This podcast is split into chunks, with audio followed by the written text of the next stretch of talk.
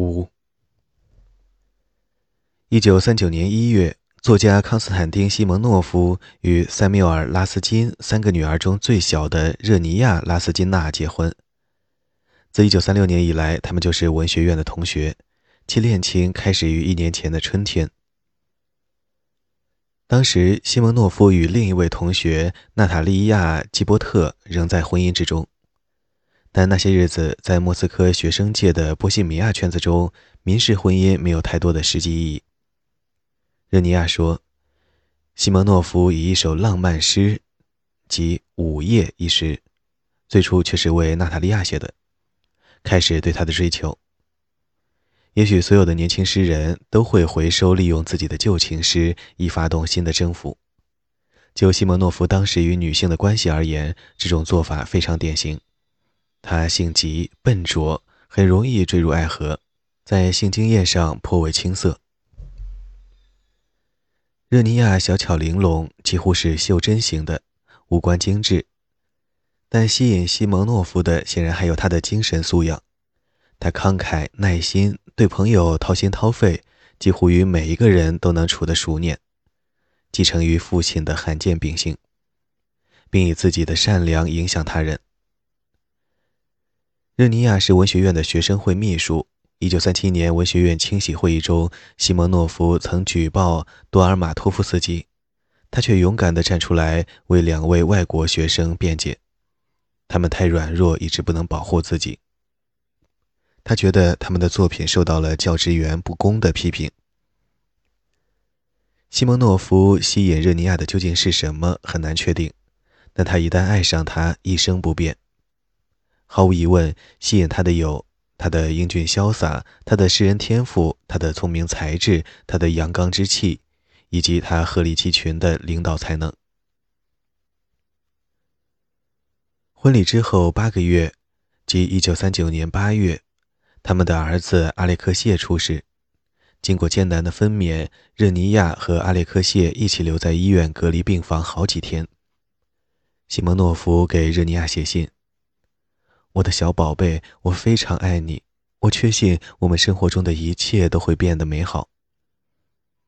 以下引文：我跟医生谈过，他说一切都很好，小宝宝会慢慢康复。请写信告诉我，你最喜欢我们儿子的哪一方面？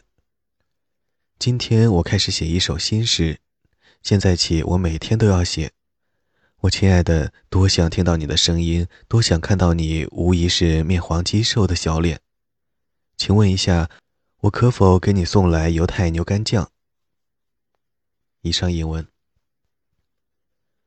他们的儿子出生后不久，西蒙诺夫接受了作为战地记者的第一任务。英勇红军报派他去蒙古哈勒辛河，报道日本控制的满洲与苏联的冲突。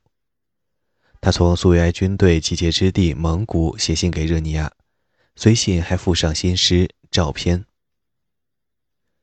我去旅行，没带上你的照片，即使没有，只要牵记仍可见面。到第四天，乌拉尔已抛离得很远。乌拉尔啊，我不愿让好奇的邻居窥见。哈勒辛河战役在日本被称为诺门罕事件，是一九三二年日本侵略中国东北和建立伪满洲国以来一直在酝酿的边界战争的大决战。斯大林一直在担忧日本对西伯利亚和蒙古的帝国野心。蒙古在名义上是中国的一部分，但从一九二一年以来一直处于苏维埃的影响之下。蒙古和日本战区之间一旦因边界争议而爆发小规模的冲突，斯大林便派出他的精锐部队 五点七万名步兵，集结的炮兵部队，五百辆坦克，苏维埃空军的最好飞机，全部听从红军后起之秀格奥尔基·朱可夫将军的指挥。苏维埃军队把关东军从日本坚持的边界哈勒辛河推回到俄国认定的边界诺门罕，即向东推进了十六公里。日本惊讶于密集的红军坦克和炮火，要求于九月十六日签订停火协议。苏维埃声称获得了巨大胜利，似乎证实了红军的战无不胜。苏维埃宣传机器的说法。然而，实际情形并不那么鼓舞人心。西蒙诺夫凭亲身经验体察到，苏方的损失远远大于政府所承认的。红军声称死伤共 九千 人，但实际人数却高达 二点四万人，其中 七千 人阵亡。凄惨可怕的景象纷至沓来。西蒙诺夫对军事新闻的审查感到沮丧，想通过自己的诗歌来提供较为真实的画面。坦克一诗讲述一排苏联士军在来之不易的战斗胜利中遭受了重大损失，士兵留下的已遭摧毁的坦克在诗人眼中成了他们英勇牺牲的丰碑。西蒙诺夫的政治上司恰好是弗拉基米尔·斯塔夫斯基，他阻止了该诗的发表。他曾是作家协会领导，还在一九三七年训斥过西蒙诺夫的反苏言论。他告诫西蒙诺夫应该提供对战争的乐观瞻望，来积极配合自己肩负的宣传任务。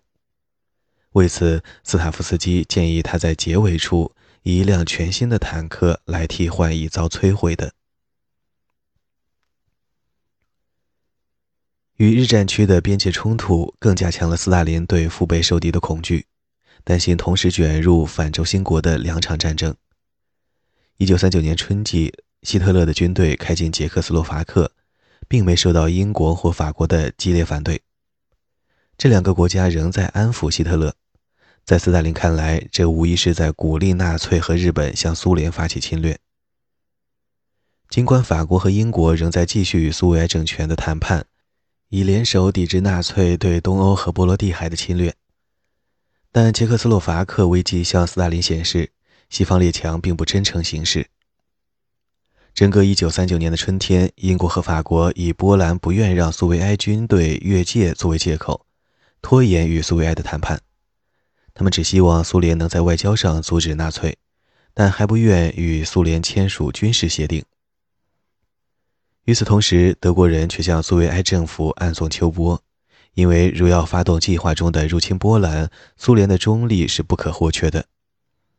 他们提出把东欧划分成两个势力范围，让苏联获得波兰东部和波罗的海的地区。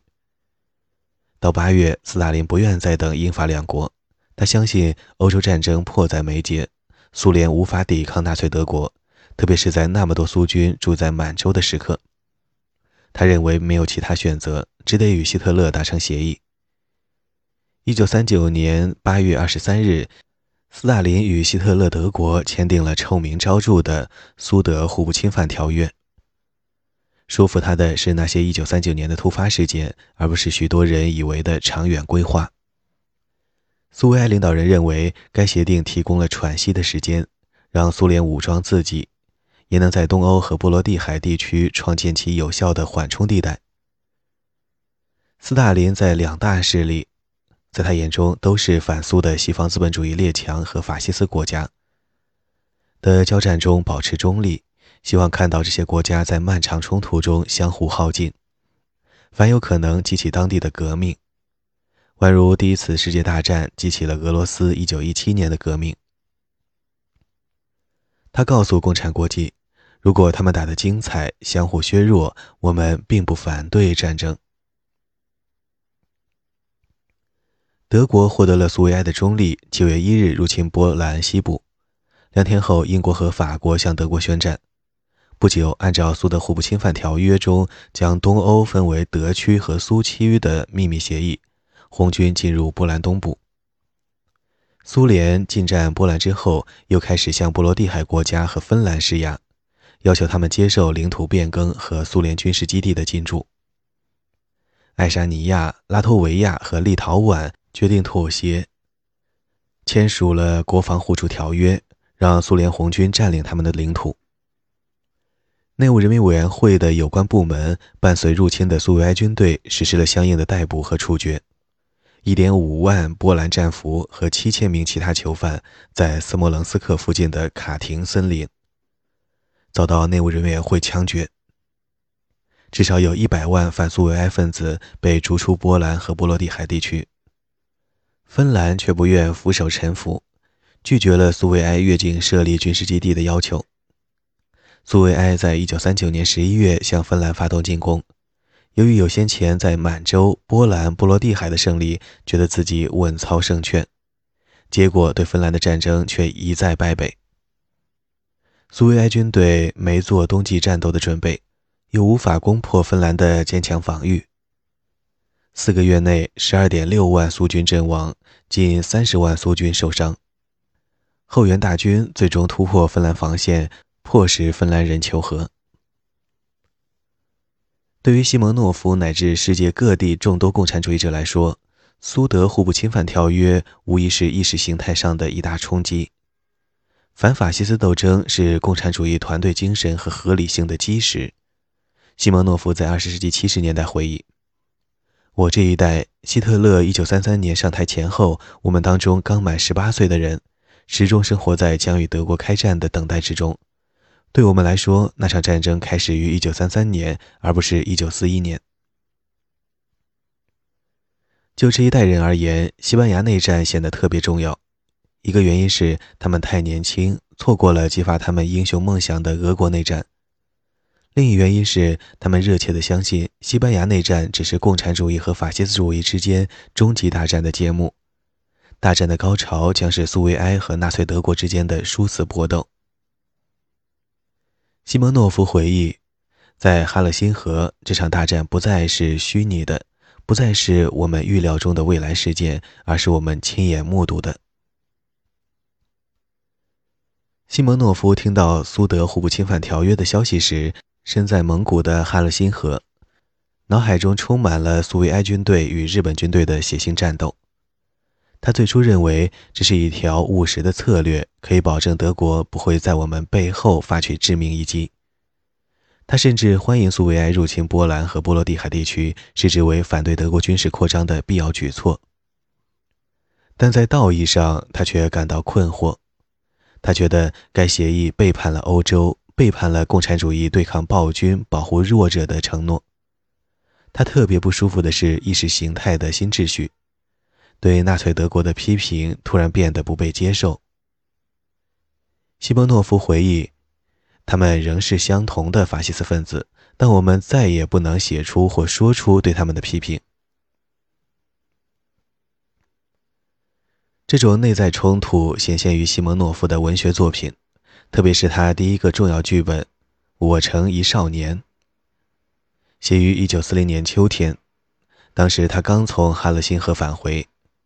该剧讲述一名性情急躁的年轻红军军官，名叫谢尔盖，曾是共青团积极分子，从西班牙内战返回俄国后，又志愿去哈勒辛河参战。我成一少年呼吁人们拿起武器，反对法西斯主义，似乎在唤起观众对纳粹德国的敌意。但西蒙诺夫回忆，由于希特勒和斯大林的条约，这些情绪变得不便明确表述出来。一九四一年三月，该剧在列宁共青团剧院首演，只是让演员在朗读有反德含义的台词时赋予更多情感，以表达他们对该条约的反感。该剧还引出另一冲突，比较私密。主人公的原型是西蒙诺夫在文学院的朋友，即诗人米哈伊尔·卢科宁 一九一八至一九七六年，曾参与对芬兰的战争。卢科宁只比西蒙诺夫小三岁，却被认为是不同时代的苏维埃诗人。主要原因是他出生于一九一七年之后。他出身于无产阶级家庭，身上没有旧文化的印记，即大革命之前的知识分子文化。而西蒙诺夫的同辈却躲不开这样的标签。西蒙诺夫将卢科宁理想化了。这位年轻诗人曾在斯大林格勒的拖拉机厂工作，一九三七年加入文学院，体现了苏维埃和无产阶级作家的理想。西蒙诺夫一直以此为自己的努力方向。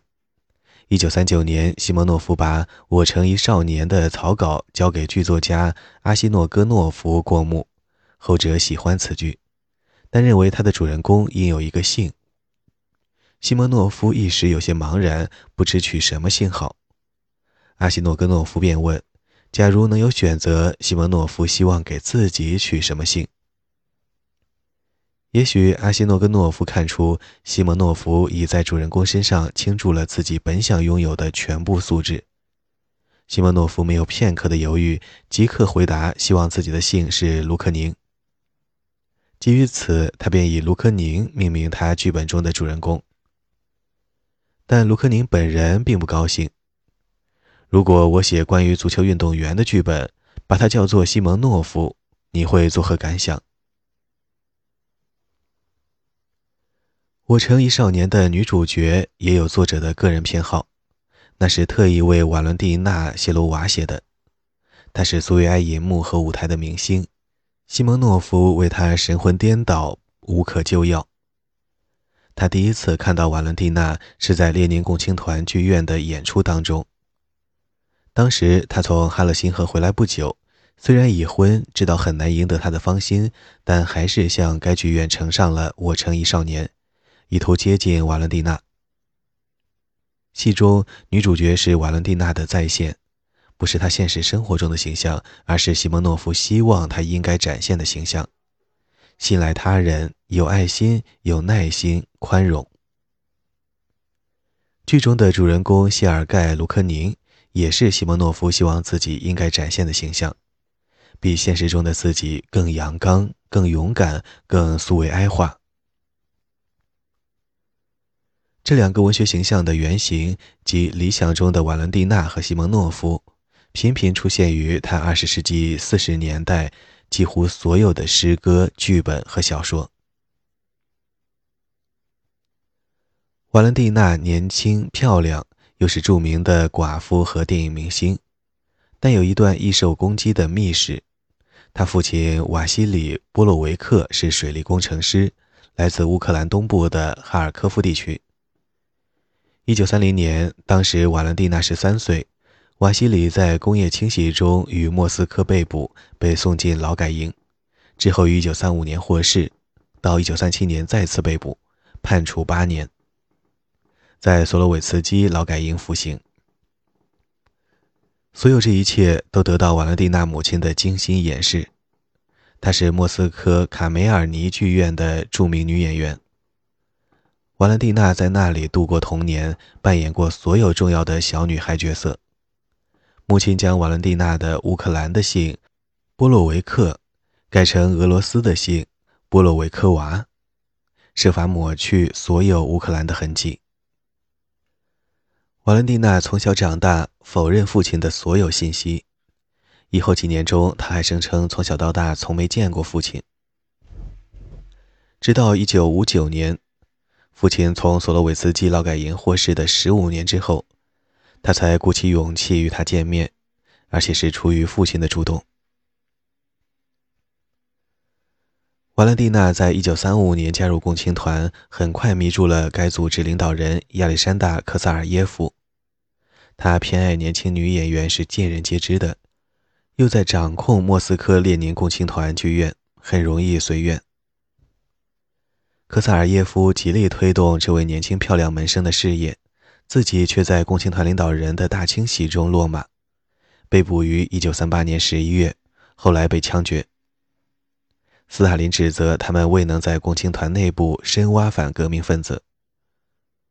科萨尔耶夫被捕前不久，斯大林曾在克里姆林宫宴会中屈前与他碰杯，并在他耳边低语：“叛徒，我要杀了你。”守护神的被捕使瓦伦蒂娜陷入严重困境。当初因科萨尔耶夫而被抛弃的前男友妒火中烧，趁机举报他为反革命。他被要求出席戏剧工作者联盟的清洗会议，自作解释，并回答父亲被捕一事。为了避免被逐，还必须发表背弃声明。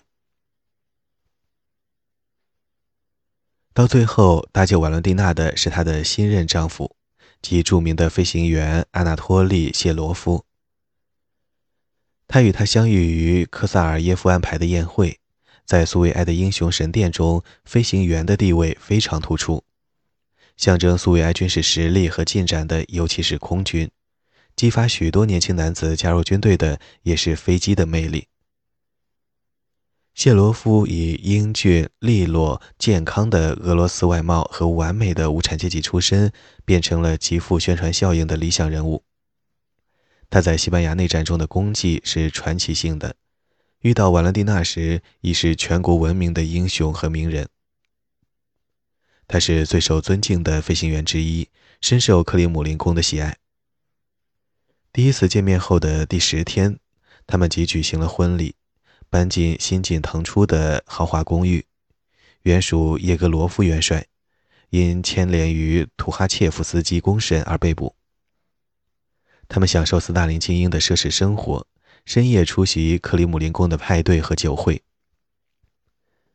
但灾难降临于结婚一周年纪念日，阿纳托里在一次空难中丧生，发生事故的细节不甚清楚。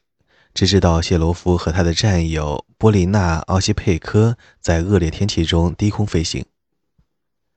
两名飞行员获得国家级荣誉，下葬于克里姆林宫墙旁。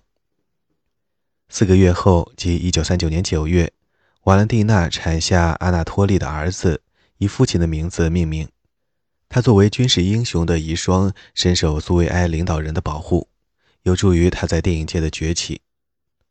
他第一个重要角色即卖座电影《性格女孩》一九三九年中的女主角是专为他打造的。斯大林也成了他的倾慕者之一，在自己六十大寿的克里姆林宫宴会上特地向两个著名飞行员的遗孀致敬。他们当时都坐在边缘桌子的尾部，然后斯大林邀请瓦伦蒂娜到自己所在的桌子与他碰杯。他的手颤抖得厉害，以致洒了酒。据瓦伦蒂娜说，斯大林捏了捏他的手，平静地说：“别担心，不要紧，镇静点，谢罗娃同志，我们会支持你的。”到一九四零年夏天，西蒙诺夫爱上瓦伦蒂娜，为她神魂颠倒，但是她保持冷淡，仍沉浸在丈夫去世的悲痛之中。他还有自己的宝贝儿子，也不想鼓励西蒙诺夫这个也有同龄幼儿的已婚者。西蒙诺夫、热尼亚和阿列克谢当时住在祖伯夫广场上的拉斯金公寓。热尼亚虽然还没充分察觉丈夫对这位漂亮女演员的激情，但也不可能对她经常不归家视而不见。整整一年，他们的婚姻不即不离。西蒙诺夫追求着他的新浪漫，但效果不佳。西蒙诺夫并不是通常吸引瓦伦蒂娜的那种人，他的殷勤显得太辛苦，他过于严肃、枯燥，缺乏他以前的追求者的风度和信心。他们要比西蒙诺夫更为成功，更有权势。在《我成一少年》的第一次彩排中，西蒙诺夫征询谢罗娃对此剧的评论。他当着大家的面说，这只是一部拙劣的剧本。即使如此，也阻止不了他的追求。他向他频频赠送礼物，为他量体裁衣创作相关的剧本角色。最重要的是送诗给他，包括回收利用的。以下英文：我去旅行，没带上你的相片，相反，我书写有关你的歌唱。我的诗源于内心的悲伤，想念你，把你也一起带上。以上引文。他凭借自己的笔，渐渐消磨了他的底蕴，但谢罗娃屈服于他的激情，最终答应嫁给他，还要等到一九四三年。当时他的情诗《等着我吧》，让西蒙诺夫一跃而成苏联最受喜爱的诗人，并在克里姆林宫享有真正的影响力。通过《等着我吧》一诗，西蒙诺夫和谢罗娃变得家喻户晓。该诗激励了千千万万的人在战争中不畏艰辛，战斗到底。但没人知道他们的婚姻所达成的政治目的，以及被西蒙诺夫抛弃的前妻和幼儿。以上为该书第五章。大恐怖的余波 ,一九三八至一九四一。朗读者：宁静的童年。